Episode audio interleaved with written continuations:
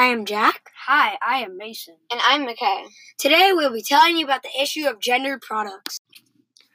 Have you ever gone to the store and seen girls' aisles and boys' aisles? What about pink toys for girls and blue toys for boys? And don't forget things like men's products, which are mostly darker colors, and women's products, which are bright, brighter colors, sometimes with flowers. Gendered products have been happening for a real long time. Right, I noticed when I go to the bathroom, there's a sign for girls' bathrooms and a sign for boys' bathrooms. Close. We mean like when you go to a store, there might be a boys' and a girls' aisle. The boys' aisle may have more action figures, and the packaging will be mostly blue. The girls' aisle may be more fashion, and the packaging will be pink.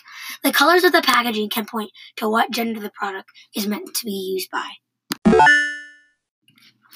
Oh, now I understand. Gendered products are actual products, but can ads and signs be part of gendered products? Yep. Some ads can be a big impact on how the product can be marketed. Like Zach the Lego Maniac commercial. The commercial has a boy named Zach that loves Legos. The commercial says that the boy should play with Legos. I think I saw that commercial one time. I say another Lego commercial in the seventies that says that Lego is for everyone. I remember that it's almost like Lego moved away from inferring that Lego is for everyone. The issue of gendered products has affected children for generations to believe that pink is a girl's color and blue is a boy's color. Also, it causes children to think anything in pink is for girls. You're right, Mason. Those are called mental models. One of the main stereotypes in the world is by color, but another huge stereotype that has happened in our world today is gender-based hobbies.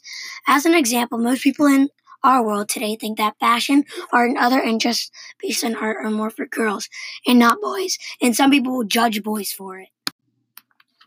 Oh, I get it. So there are different ways of stereotypes and different things that are gender biased, like using packaging to stereotype by gender, or also colors or hobbies.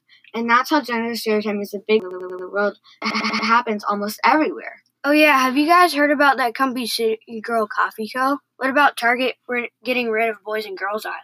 Yeah, some mom once saw a sign at Target that had building blocks and girls' building blocks. And then she sent a picture on Twitter saying that Target is being gender biased. And then after that, other people replied with the same problem. Have you heard? The company City Girl Coffee Co. is employing gr- um, women all around the country. They're, they they harvest coffee um, completely run by women, from farms completely run by women. And the store is owned by women. These companies are helping these stereotypes end. Oh, I get it now. Gender products are marketed to men because stereotypes say that men have different attributes and personalities that than women. Correct. That's why products are marketed to specific genders. Yeah, people should not have to be told what they like. They should choose what they like. These stereotypes cause people to hide their identity and who they are.